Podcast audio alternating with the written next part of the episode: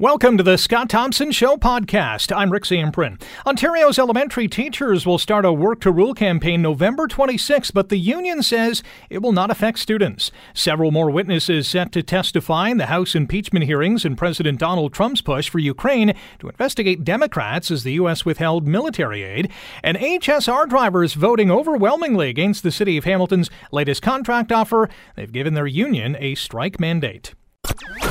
Today on The Scott Thompson Show on 900 CHML. Uh, leading off today's show, we're going to talk about, well, uh, what I think a lot of parents are talking about, and that is their children's education. And a big part of, of that, obviously, are the teachers. However, Ontario's elementary teachers are going to be starting a Work to Rule campaign on November 26th that they say will not affect students. What does that mean? Well, the Elementary Teachers Federation of Ontario says their action will target ministry and school board administrative tasks. Let's bring in our first guest to talk about this. Noor El Kadri is a professor at the Telfer School of Management at the University in Ottawa and joins us now. Noor, how are you today? I'm doing well, Dick. How are you? Not too bad. Thanks for rearranging your schedule and joining us a little earlier than planned. We really appreciate this. No Let's talk about the Work to Rule campaign. We've heard this term before. What does it actually mean? What are teachers going to be doing and what are they not going to be doing? Well, uh, in these types of situations, uh, um, it's just another uh, matter of um, putting the, the government under uh, under more pressure. Uh, these are uh, steps that go along with uh, strikes or, or before strikes.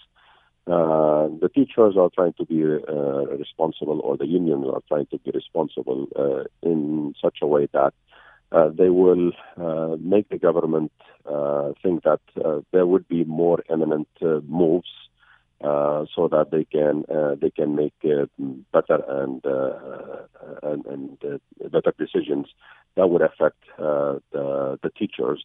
While while doing that, they will have have that rule order thing to um, make um, some of the administrative staff uh, adjust their uh, their works. Um, the union doesn't want to uh, doesn't want the uh, students, especially those that need special stu- uh, special uh, uh, needs, those students with special needs to be uh, to be affected. Uh, on the other hand, uh, they want to make sure also that uh, the parents are not paying a price for uh, for this. So this, all of these are moves that are coming by by the union in such a way that um, they are putting pressure without putting strains on uh, on the students and on uh, on the parents, but uh, but on the system as a whole, so that the government would would bend uh, a little bit we saw just a couple of weeks ago uh, one of the other unions uh, undertaking a work to rule campaign in which they were not doing uh, extra tasks or tasks that they have normally done but don't get paid to do. Uh, and I'm referring to the custodians and administrative staff. Uh, and that work to rule campaign generated a uh, new collective bargaining agreement between the province, the school boards, and that particular union. Um, are, are work to rule campaigns normally effective in averting strike action? Uh, they are um, very effective because uh, these are the things uh, in a country like Canada and a province like Ontario. When we talk about uh, our uh, our education system, that uh, these are kind of the gold plates. These are the extras. These are the the, the nice to have things in in a, in a school.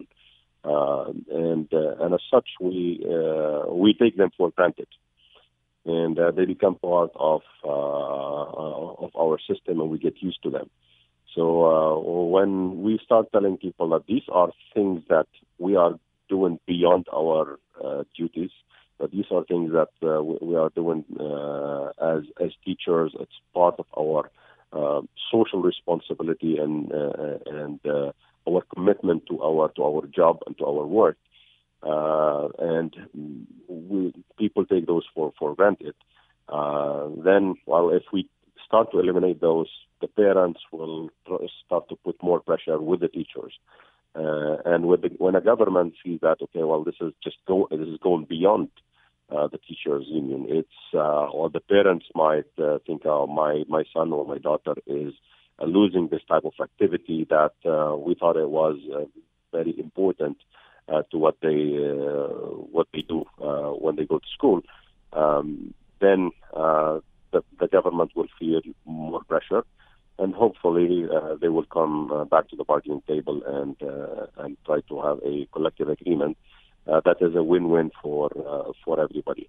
So when the teachers union um, go to a roadblock um, before going to a strike, uh, having uh, other administrative staff or uh, or parents uh, join join them to support them, uh, it might be an effective tool to um, uh, to bring about a solution to, to the whole equation. Our guest is Noor El Kadri, professor at the Telfer School of Management, University of Ottawa, here on the Scott Thompson Show on 900 CHML. Rick in for Scott. So, if the Work to Rule campaign does not end with a uh, new CBA for both sides, would the next step be a full fledged teacher strike?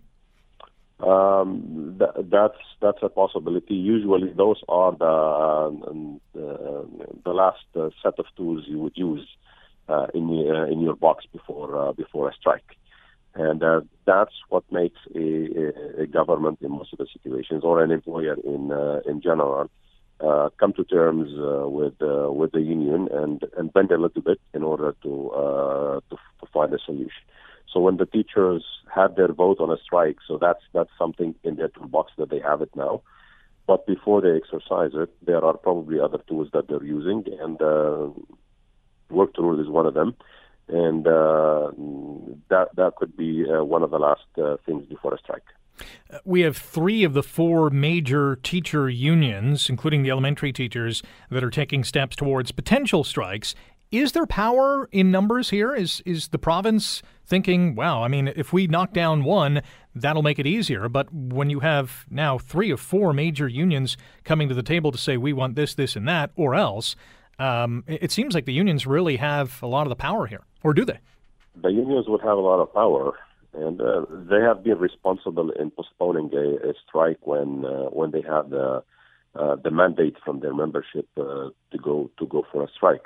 But when they go on a strike, it is not only that uh, the schools that uh, will be suffering; it would be other uh, other people in the labor force and other ministries. Just remember that those are elementary uh, students, and when they, if they don't go to school, it means um, they need somebody with them uh, at home, and it's their dad or mom who will not go to work, and uh, that would affect other ministries, other businesses, uh, and another uh, places in the labor force. And the pressure would be more on um, uh, on, on the government as as a whole, and it uh, would go beyond uh, the schools and, and the unions. The numbers would have repercussions on on other people in the labor force. Last question for you. Class sizes are an issue, but so is this 1% cap on wage increases. Uh, can the government stick to this number with teachers? Because if they don't, I would assume that number one, they're going to have egg on their face, but that's going to open the door to bigger raises for other uh, you know entities in this province. Well, it's uh, I mean caps of uh, one percent are um, um, are not acceptable. Um, I mean we live in an economy where the inflation is a little higher. I mean uh, the least that they should have is uh, something uh, commensurate with the inflation rate. And if you've got inflation above two percent uh, and given one percent increase for teachers, you're telling them that this is a this is a cut in your salary, not an increase uh, it is absolutely important to have uh, increases that are at least commensurate with inflation rate or a little bit above that, uh, so that uh, it becomes an acceptable thing, uh, especially in these uh, tough economic times. Noor, really appreciate the time. Thanks for the time today, and enjoy the rest of the day. Always, thank. Noor El Kadri is professor at the Telfer School of Management, University of Ottawa. When we come back, we'll dive into this uh, topic a little bit more. We're soon going to uh, be joined by the local president of the ETFO, Jeff Sorensen. We'll talk about what this means on a local level. Here on The Scott Thompson Show on 900 CHML. You're listening to The Scott Thompson Show podcast on 900 CHML. But continuing our discussion about Ontario's elementary teachers starting a work to rule campaign in just a couple of weeks. November 26th is going to come uh, is going to be here before you know it. The union, however, the Elementary Teachers Federation of Ontario says this is not going to affect students. They're going to target ministry and school board administrative tasks. So, in about uh, 10 minutes' time, we're going to chat with the local president of the ETFO, Jeff Sorensen. He's going to hop on board to talk about uh, the union's concerns, what they're trying to do. And, uh, well, I'll certainly ask him how this is not going to affect students because I would think that administrative tasks, up until a point, would not affect students, but certainly students have to be affected at least a wee bit. So I'm throwing open the phones here at 905 645 3221, star 9900 on your cell. You can even send me an email, rick at 900chml.com. Teachers' unions still serve a purpose. I mean, teachers are paid well. I mean, they're not gazillionaires. They get a couple of months off in the summer. I know if there's teachers listening now, they're probably rolling their, uh, rolling their eyes. Hey, we're still going to workshops and the like. But they get vacations around Christmas and New Year's, you know, March break off. They get those PD days. And again, I know they're doing things but it seems like a pretty cushy job. I'd never want to be a teacher, and I probably could never be a teacher because two kids for me is enough. so God bless them. What do you think? 905 645 3221 star 9900 on your cell regarding teachers' unions. Still effective? Still needed? Harold has called into the program. Hey, Harold, how are you? Great, thanks. And you? I'm not too bad. Good. I was just uh, thinking, you know, I think this is the first time the provincial government will have the upper hand because I don't think the teachers have ever had the chance to walk in the snow and the sleet and the rain and the cold weather and see how long it'll last because I believe if they do and they go on strike for a week, they should take the money they save and put it across the Ontario province and make sure that all the the food uh, and the food banks and the shelters are given all the food and the whatever they need. And if they're on strike for another week take the money they save in their salaries and make sure that the homeless have all the clothes and all the facilities they need for the winter. And that way there we'll see how long Sam Hammond stays on strike when he's in the cold well, it's a good thought, but you and I both know that's not going to happen, right? And, and if anybody is going on strike, they're not saving that money and then giving it to charitable organizations, right? You're looking out I for know that, but it's a darn good way to do things, wouldn't it be? Oh, it'd be fantastic. But I think uh, we're not pie in the sky that, we'd see how long that uh, they would stay on strike, which I I don't think will be long. Well, uh, we'll see what happens. Harold, I appreciate the call. Thank you. I don't know. I, I, I think that's a perfect world. I don't think teachers or anybody, a- any any business, if you're in a union or what, and you're going on strike, you're thinking, you know what, all this money that I'm saving, I'm not sure how you're saving money because you're not getting paid your regular salary.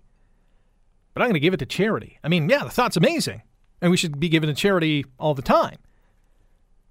But it's, that's not how the world works. Tyler is calling into the program. Hey, Tyler, Hello. how are you? Not bad yourself. I'm okay. Um, so talking about this whole thing, um, I've got a. I'm not in the teaching position by any means. I'm a mechanic, but I have a friend in uh, uh, the teaching program. She's a English school Catholic teacher, I guess. Okay. Um, and she was saying that, uh, you know, her school, where like out where I am in Simcoe, um, they're allowed to, you know, basically. She's just going. This is going to affect us, right? Because you're uh, you're taking you're taking a provincial. Is it provincial? The uh, Yep. Yep. yeah, so you're taking a provincial widespread reach of this. So she was probably one of the two or three percent that said no, we don't need to strike. But you know that's her findings, right? Mm-hmm. Is it going to affect students? Absolutely. Um, but in her case, the only reason it's going to affect students is because they're now implementing those things that you know she now can't control and things like that. So for her to be on, for somebody to be on strike, which isn't it, it's not it's not impli- uh, impacting her school whatsoever. But all the schools across Ontario, or all the Catholic schools, anyways, um, the English Catholic schools, they're the ones being uh, told that they have to, you know, if you, if we're going to go on strike, you got to stop. And she's just going, well, my school doesn't have a problem. so what do you do with that? And that, like like I said, I'm just a friend of a teacher, but I hear about it every day. Right. Well, I if follow I follow the news uh, probably more than they do. Yeah. So if she's part of a union, whatever the union is, that uh, declares a work to rule campaign or a strike, she would ultimately yeah. have to follow that directive, right? Exactly. And I didn't hear your last caller. I was I was waiting on hold, but um, from what I got from the last bit of it, I think, and correct me if I'm wrong, but they're basically saying that not everybody is, you know, not the entire the entire uh, school board is not uh, having this issue. It's just certain places. Well, not every school board has uh, this particular, um, um, I guess, work to rule campaign, unless you're right. with, in this case, the Elementary Teachers Federation of Ontario. Tyler, I appreciate the call. Uh, some good questions, um, but yeah, if you're if you're with the ETFO or if you're with OECTA, uh, the Elementary Catholic Teachers uh, Association, um, you know they've they have certain parameters in place. All right, this is what we're doing at this particular time, and uh, you'll have to follow suit. This is the direction. I mean, th- this is the mandate that members of this union, many of whom are teachers, have uh, you know given their uh, leadership teams basically to say, all right, yeah, we're we're gonna move forward in lockstep with what is being proposed. And at this point, for the ETFO, uh, they're launching a work to rule campaign on November 26th. Well, how's that going to affect students, and will it affect students? So let's bring in our next guest. He's the local president of the ETFO, and his name is Jeff Sorensen, and he joins us now. Jeff, how are you? Good. How are you today? Not too bad. So, I, I guess maybe the main question that a lot of people are having, well, they probably have a lot of questions, but one of them is, you know, are students not going to be affected because that's one of the you know main messages behind this uh, I guess threat for lack of a better term for this work to rule campaign on November 26th the union says the Elementary Teachers Federation of Ontario saying that it's not going to affect students at at some point students would be affected though wouldn't they um, well, not in this phase, and we're hoping that this phase is sufficient to get the Ministry of Education and Doug Ford back to the table. Okay, so let's uh, talk about no the interest in escalating the strike. Um, we're hoping, and we hoped up to this point, that a reasonable negotiated contract settlement was possible. So let's talk about this phase. What what is happening in phase one with this work to rule campaign? Because it's targeting ministry and school board administrative tasks, right? That's correct. Um, so it, it's uh, things like Ministry of Education initiatives, it is uh, after school uh, uh, professional development, which is something that's voluntary for teachers.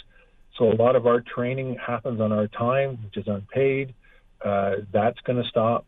So it really is uh, things that happen behind closed doors that perhaps most people don't know goes on anyways teaching is still going to be happening, learning is still going to be happening. And I just want to give you a very specific example uh, that's uh, very important in Hamilton. Uh, we're all aware of the tragedy that happened at Sir Winston Churchill. As a result of that, our board has determined that the February, sorry, the November 29th PA day will all be about student safety. Now, in every other board across Ontario, uh, PD activities are going to be struck. Uh, in Hamilton, we got a settlement uh, with our provincial organization that allows our teachers to attend that PD because we feel it's so important. We want to keep kids safe. Uh, we want to keep teachers safe. We want school to be a safe and happy place. And we don't want the strike to get in the way of that. So we have decided that in Hamilton, we're going to get the professional development. We want to learn. We want to help kids, and we want to keep them safe. Well, I applaud you guys for doing that because it is a, um, as we all know, a very important um, topic to be learning and growing and getting better at, and certainly there are some improvements to be had. Um, so this phase one of the work to rule would not affect any after school clubs or athletics or anything like that. Correct. Uh, nothing about school trips, nothing about extracurricular activities. Um, students' experiences from the moment they get to school in the morning to the day or the moment they go home at night. Uh, I, I really don't think there will be any uh, change. Uh, whether your child is five years old or 13 years old, uh, for them, uh, school will still be school. Uh, they'll be greeted at the door by their teachers, and uh, their teachers will do what they do every day, which is do their best to help students grow and learn.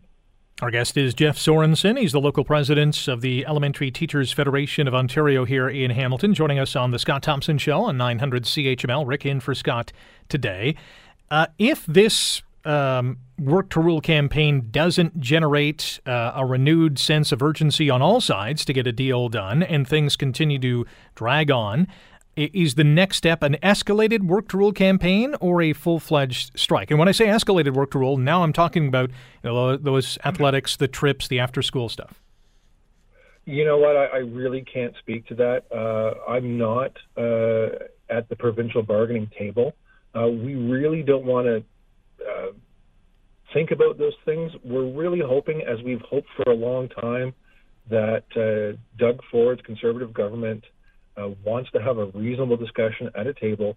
We're not asking for the stars and the moon. We're asking for uh, funding that was there to help kids, funding to um, keep uh, special needs going, uh, funding to keep class sizes down.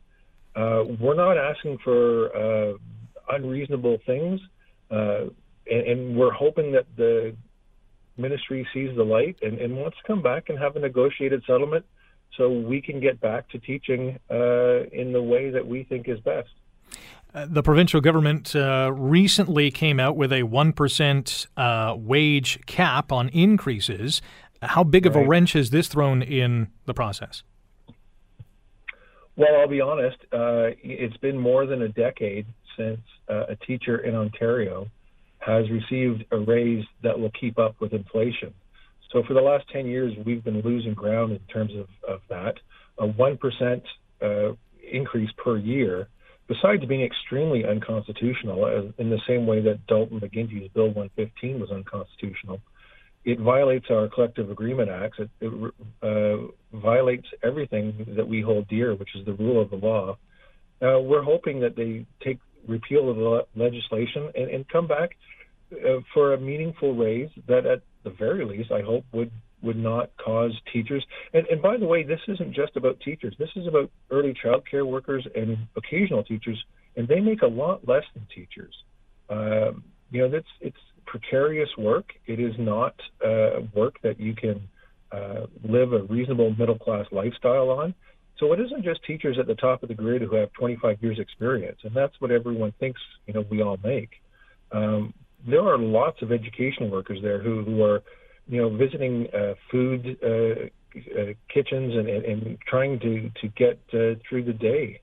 So uh, it's a myth that that we're all well to do. Uh, certainly, we're not. Uh, many of teachers are not hurting financially. Uh, but we have mortgages like everybody else. Uh, we're not sunning in Caribbean for nine weeks over the summer you know that's that's an unfair assumption of what our lives are like.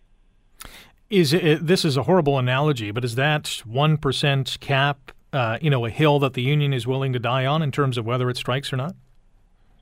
You know, again, uh, being the local president, uh, I'm not at the bargaining table. I could not speak to what the provincial strategy is. Um, so I, am afraid I can't speak to that. Safe to say that's one of the biggest issues, though, right? No, really, I would say it's working conditions. Uh, if you ask our members what's important to them, it's class sizes, it's funding for special needs students, uh, it's adequate resourcing for uh, full day kindergarten, it's making sure that that kindergarten model, which is world renowned, is maintained. Um, really, at this point in time, if our teachers were given good working conditions, which translates directly to good learning conditions, uh, I, I, think teachers would, would be happy. Uh, at least locally, that's what our members call us about. It's their working conditions. Jeff, I would assume that you're a teacher in the classroom yourself. Yeah, I taught for 15 years before I came to this job. How big of an impact is having one, two, three more kids in a classroom? It's huge, especially when you consider that so many more students these days are coming with learning challenges. Um, you know, I, many of us, you know, I, I went to school in the 70s and I remember large class sizes, but I also recall that there weren't the needs back then. Uh, so, you know, the difference between 23, 24, 25, and by the way, in grades four to eight, there is no hard class cap. There's an average. So across our system, we have to have an average of 24.5, but we know of many grade four to eight classes that are above 30. And if you're talking about 30 students and you know a quarter or a third of them have uh, learning challenges, learning needs, uh, that becomes extremely problematic. And then if you throw on top of that the three or four students that might have behavior challenges, uh, you know, there's a lot of violence in schools these days, and it really makes it tough to teach. It makes it tough to learn. Are there more kids with learning challenges in school today because, well, they have uh, greater uh, access to special needs educators, whereas maybe in the past they would have been either homeschooled or those challenges would not have been identified? I, I wouldn't presume to know why uh, there seems to be so much more need these days uh, for learning and so much more violence in schools today. Um, there might be societal factors, there might be pedagogical factors. Uh, I, I, wouldn't presume to have the answer to why uh, it's so much more demanding, but we know that teachers, you know, we're not school nurses, we're not school social workers, we're not school psychologists, uh, we're educators. And, and, that's what we do, that's what we've been trained in. Uh, so, you know, we need resourcing, and it isn't just resourcing for us, it's let's get those groups of people back into the school system. Let's have guidance counselors. Let's have um, social workers in the school. Uh, we need them. Uh, I don't remember the uh, acronym to the union um, just a couple of weeks ago that launched a work to rule campaign and now has a new deal, but it dealt with uh, you know custodian staff, admin- some administrative staff. Uh, they launched right. a work to rule campaign, got a deal uh, done. Do you see this being an effective negotiating tool, or are you not as optimistic as uh, some people might be. Yeah, so that labor group was CUPE. Um, That's right. And I, I, I, congratulate them on their their uh, their ability to have uh, an agreement with the ministry. Um, I wasn't. None of us were at that table. I'm not sure exactly what was discussed. I know for some reason the ministry has demanded that our local, our union, I should say, uh, is demanding uh, that we save $150 million uh, over any other savings of any other group. So I don't know why we're being um, targeted that way. I don't know why we're asked to save $150 million, especially, and I'm not sure if people know this, but in our last agreement, the Hamilton Wentworth teachers negotiated $3.4 million for local priority funding. And that money went straight to hiring people to help with their highest needs children. That was money that we diverted from our benefits. That's money we diverted from our salaries. That's money that we gave to the Hamilton Wentworth School Board to say, this money we've negotiated in order to help the kids of Hamilton Wentworth. Hey Jeff, you we got to. So we're asking, I was just going to say, we got to run here. I really appreciate the time, but we are plumb out of it. Uh, good luck with the negotiations, and hopefully uh, everything uh, works itself out. And hopefully next time I talk to you, we have a deal. See you, Jeff.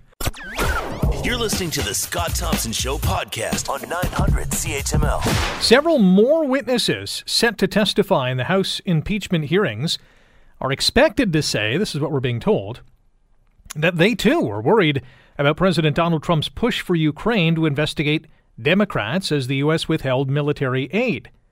Now, tomorrow, lawmakers are going to hear from the U.S. ambassador to Ukraine, who was ousted in May at Trump's direction. Of the eight witnesses to testify next week is a National Security Council official who said he raised concerns in the White House about Trump's push for quote unquote investigations. An official familiar with the matter said that uh, one person overheard another. it's like secondhand info, saying that Trump was discussing uh, Ukraine conducting, again, investigations. So, what is going on down south? What is happening in Washington, D.C.? Let's bring in Brian J. Karem, executive editor, uh, Sentinel Newspapers, White House reporter for Playboy, and political analyst at CNN. And he joins us now. Brian, how are you? Pretty good. Oh, I think I just dumped Brian. He said he was good. I didn't like his answer, apparently, and I hung up on him. the old double punching of the button. Uh, Brian's a great guest, and I'll tell you why. Because the first time we had him on, eh, probably a few months ago, uh, he blew me away with his knowledge of what was happening in the White House. And uh, I think he was one of the people who was targeted or at least attacked by Trump during uh, one of the scrums uh, over the summer. I think it was over the summer. and Trump pointed to him and scolded him. And well, we had a good time on the air with Brian on that topic. Day one of the impeachment proceedings or hearings uh, happened yesterday. The top American diplomat in Ukraine revealed new evidence that President Trump was overheard asking about political investigations. We got Brian back on the line. Brian, sorry, I hit the button twice. Ah, that'll do it. Uh, it does it every time. But uh, glad we had you on, uh, or we have you on uh, right now to talk about this uh, impeachment hearing or hearings that are happening in Washington, D.C. What did you see yesterday, and was any of it alarming? Well, um, it's alarming, but it doesn't mean the needle's going to move towards impeachment. I mean, he's going to get impeached by the House. He will be exonerated if this is the best the uh, Democrats can do. He'll be exonerated in the Senate and then he'll stand for reelection. It's um, it's alarming on many levels, but you have to remember this is Donald Trump we're talking about, and he's slippery and he's avoided the news most of his life, and he will continue probably to do so. Are Americans, at least on average, kind of just rolling their eyes, thinking, uh, you know, they're here's the Democrats just trying to get to Trump. Trump is doing his own thing, uh, saying, you know, that it's a witch hunt, it's a hoax. I, I, are, are, they saying? Are, are they thinking this is just a big circus act? No, well, yeah, part of it is a circus act, but it's it's Trump's circus act, and he called the act. I mean, you know, there have been criticisms that hey, these are second-hand, third-hand sources, but remember, Donald Trump won't let any of the people who know firsthand, won't let any of them testify. So on the one hand, you get criticized uh, for having second and third hand sources testified, but on the other hand, you can't pull the first hand sources out to testify because the president won't let them. So he's trying to guide this circus uh, so he's exonerated, and or at least you know he doesn't get voted out by the Senate, and it's all political. They try to paint it as a criminal uh, uh, conspiracy, but this is all political. And the truth of the matter is, is Donald Trump, as you heard yesterday, if you listened, uh, tried to. He had two forms of diplomacy going in Ukraine. One was the formal, and one was an informal. And the informal one was, uh, you know, holding a carrot and stick in front of uh, Ukraine, saying, "If you want any help from us, we need a favor." It's like a bad mob boss. Um, so that's without a doubt what was going on. Some people are suggesting that happens all the time anyway.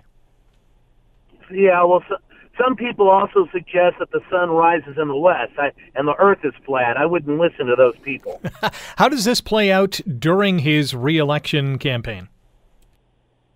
Uh, it depends. I mean, I've often said that the, the only thing worse than a Republican is a Democrat, and the Democrats will uh, gladly snatch a defeat out of the jaws of victory.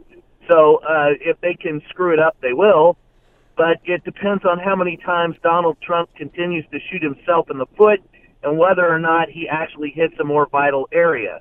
And I think that his fear is that he has hit that vital area in this case, and that's one of the reasons why he's been rather low keyed in his response in the last few days. He's trying to ride it out so it doesn't uh, get worse than it is. It doesn't seem like he's shying away from the issue in his reelection campaign. I just saw a commercial yesterday basically saying, hey, you know, the Democrats are focused on these hoax of impeachment proceedings. We're focused on making America great again and, and continuing to improve the economy. So it doesn't seem like he's shying away from it. Well, he he has shied away from it when asked by reporters. He's not shying away from his rhetoric when he's uh, advertising, but when he shows up in front of reporters recently, like yesterday, he had on the first day of the hearings, he had a a news conference with uh, with his counterpart in Turkey. So it kind of that that alone was kind of off-putting, considering it was Erdogan. But uh, Secondly, he only called on two reporters. Both of them were from friendly outlets, and neither one of them asked him the tough questions that have to be asked. And he was quite flaccid in his response to the questions that were asked. I think he's trying to steer clear of it uh, in public and hit the juice button uh, on his paid announcement. Do you expect any explosive moments either tomorrow or sometime next week from these hearings? Well, I think if the Democrats want to move the needle towards impeachment or at least uh, conviction, uh, if they want to move that needle, then they're going to have to come up with something explosive, whether it's John Bolton speaking in tongues or uh, they pull Mike Pence out and he convinced the people, you know, of his love for, you know, Satan. I don't know. They're going to have to have something. now that'd be something. yeah, that was. Yeah, but with this administration, you wouldn't be surprised, and you never know. Uh, nothing would surprise me at this point, but uh, the Democrats are going to have to draw a little blood if they're trying to. They're trying to move the popular opinion poll towards 60 percent or more in favor of impeachment, which puts the um, Republicans in the Senate in a bit of a pickle. Right now, they're sitting on the horns of a dilemma. If they vote for President Trump and against impeachment, they risk losing a general election. If they vote for impeachment and against Donald Trump, they risk being primaried in their elections. And no one likes him. I mean, I don't know anyone privately who will tell you that they like this guy, but they're going to stick with him for their own self-interest. So, to for them to move, the Democrats have got to move the needle so Mitch McConnell can walk into the president's office and say, "Look, I did. I took the count, and you're doomed." And there's under two scenarios where that will take place. If they move the trial into the Senate and they vote to take a private, you know, poll instead of a public poll on the president, then he may be doomed, uh, no matter what. If it's a private ballot instead of a public ballot, Trump may be gone because there's nobody who really likes him, but nobody, there are very few who are going to stand up publicly and say it. Well, I'm sure there's more fireworks to come. Brian, appreciate the time today. Sure, anytime. You're listening to the Scott Thompson Show podcast on 900 CHML. The drivers for HSR, Hamilton Street Railway, local bus drivers, they have voted uh, overwhelmingly 98% against the city's latest contract offer. Uh, Eric Tuck is the president of the Amalgamated Transit Union Local 107, and he joins us now on the Scott Thompson Show. Eric, glad to have you along today. Oh, glad to be here, Rick. Thank you for having me. 98%, is that surprisingly high, or where, where you expected that result to end up? Actually, I was kind of surprised. Uh, we've hired a lot of new operators uh, who've never belonged to a union, didn't uh, maybe understand the process. So I was actually shocked that we got as high as we did. So that obviously sends a message to uh, you know you guys at the top level of Amalgamated Transit Union Local 101 to say, hey, you know the drivers are taking this uh, very seriously and they, they want some action. Yes, absolutely, and uh, I hope the message uh, gets through to the city council and to the uh, bargaining team on the other side of the table. How do you think this is going to impact negotiations uh, come the next time you're at the table? Well, you know, uh, I would hope that they would take the uh, matters a little more serious, especially when we're talking about the working conditions uh, and the health and safety issues that we've raised there. So, why aren't they taking it seriously? What What's the hangup? Well, you know, quite frankly, I think they uh, they see, uh, especially uh, the the major issue, which is access to washrooms and time to use the washrooms. they see that as a money issue and uh, we've said many, many times that uh, yes, there is a cost associated with uh, providing those washrooms, and uh, there may even be a little cost with uh, associated with developing schedules that allow time to get out of the seat and use those washrooms. But the reality is, uh, these are natural costs that you have to have for any employee. Uh, when you hire human beings to do a job, you have to provide them with the human necessities uh, of bathrooms, and you have to provide them with the time to actually use those facilities. Now, 98% of the members with ATU Local 107 not only voted against the city's latest contract offer, but this also authorizes a strike mandate. Yes, uh, because the employer termed it a final offer, uh, we had no choice but to ask for a full mandate. So, what are the next steps? Well, uh, you know, we're going to allow a little time for the uh, bargaining team on the city side to go back to council and uh, to their stakeholders and and try and get a mandate uh, to come back to the table and try and address uh, not only these issues, but also some of the uh, benefits uh, cuts that they've been asking for, uh, and the wages that we we've asked to be addressed. And how long are your members willing to wait for that? I guess fine-tuned deal or, or altered deal from the city.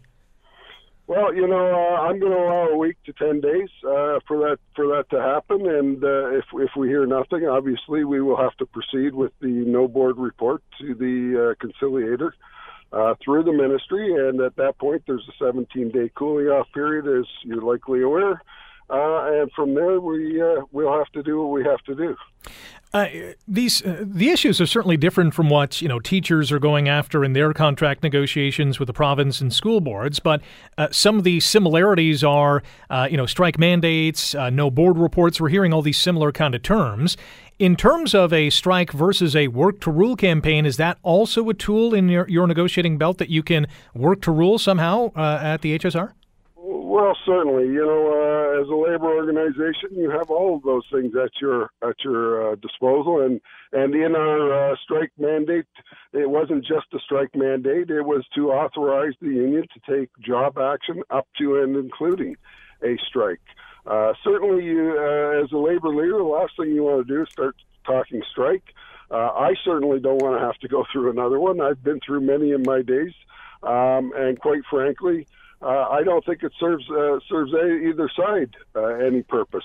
The fact of the matter is, uh, we've worked very hard.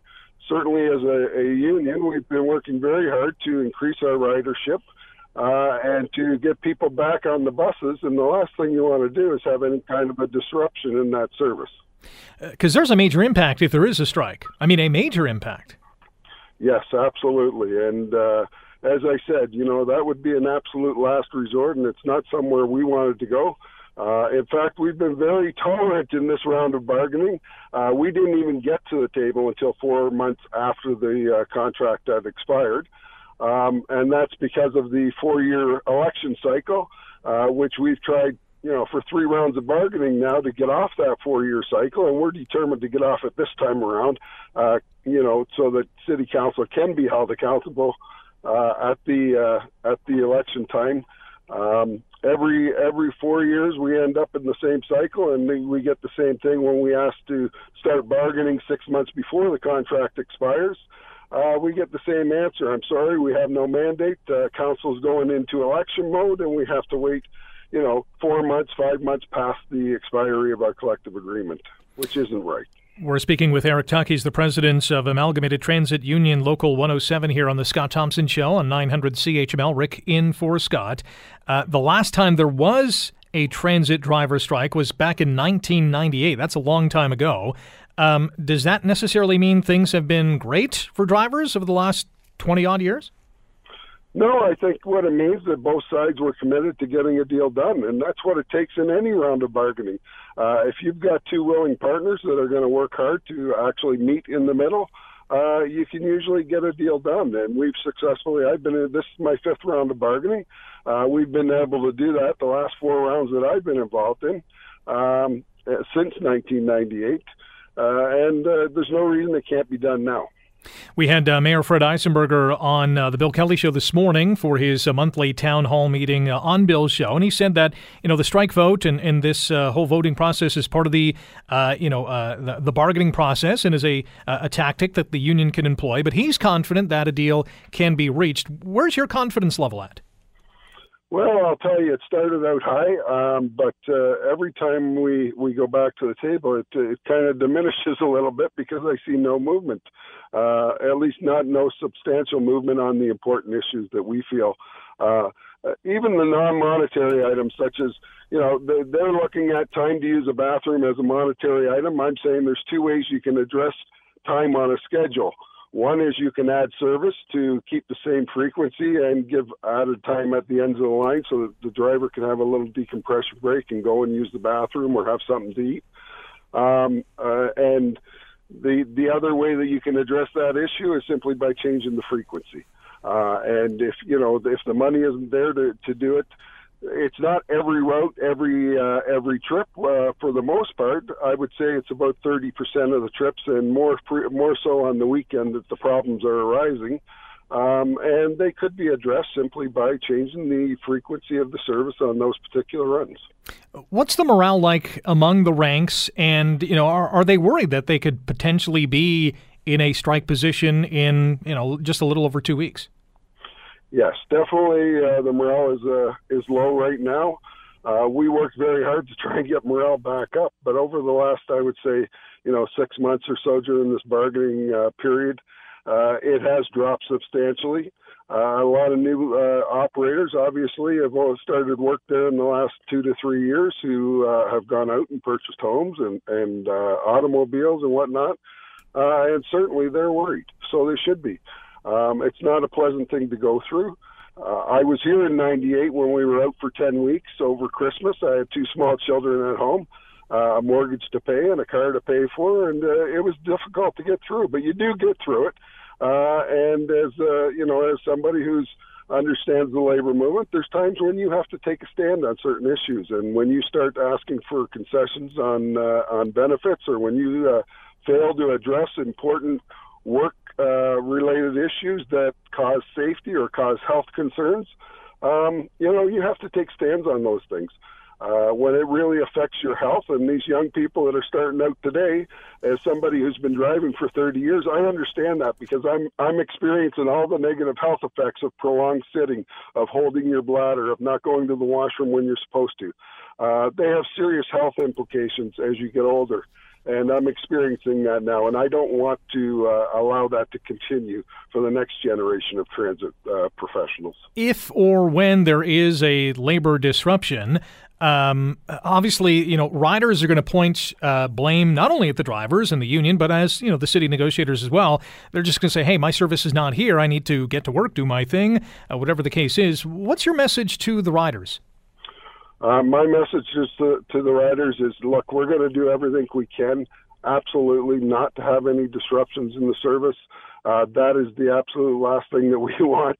Uh, it's not good for us, and it's certainly not good for our passengers. We really do care about our passengers. You know, when you spend uh, 32 years behind the wheel, uh, sorry, 31 years behind the wheel like I have, uh, you get to know your passengers quite regularly, and you build quite a relationship up with those people. And uh, you know, it's an honor to be able to serve them every day, and and and we enjoy what we do. So the last thing we want to do is is drive them away from the, our system. Um, but again, there's times when you have to take a stand on certain issues, and uh, hopefully we don't have to go there, and we're going to do everything we can to avoid it. But having said that, um, you know, it takes two to dance. Eric, thanks for the time today. Good luck with the negotiations. Absolutely. Thank you, Rick. It's a pleasure being on here. Eric Tuck, uh, President ATU Local 107. As uh, you heard, HSR drivers voting 98% against uh, the city's latest contract offer. They've also given their union a strike mandate. So we will keep tabs certainly on this story and we'll uh, bring you the latest, greatest on that front uh, when it comes down the line. The Scott Thompson Show, weekdays from noon to 3 on 900 CHML. This is the Scott Thompson Podcast, available on Apple Podcast and Google Podcast or wherever you get yours. And don't forget to subscribe, rate, and review so you don't miss a thing. I'm Scott Thompson, and thanks for listening.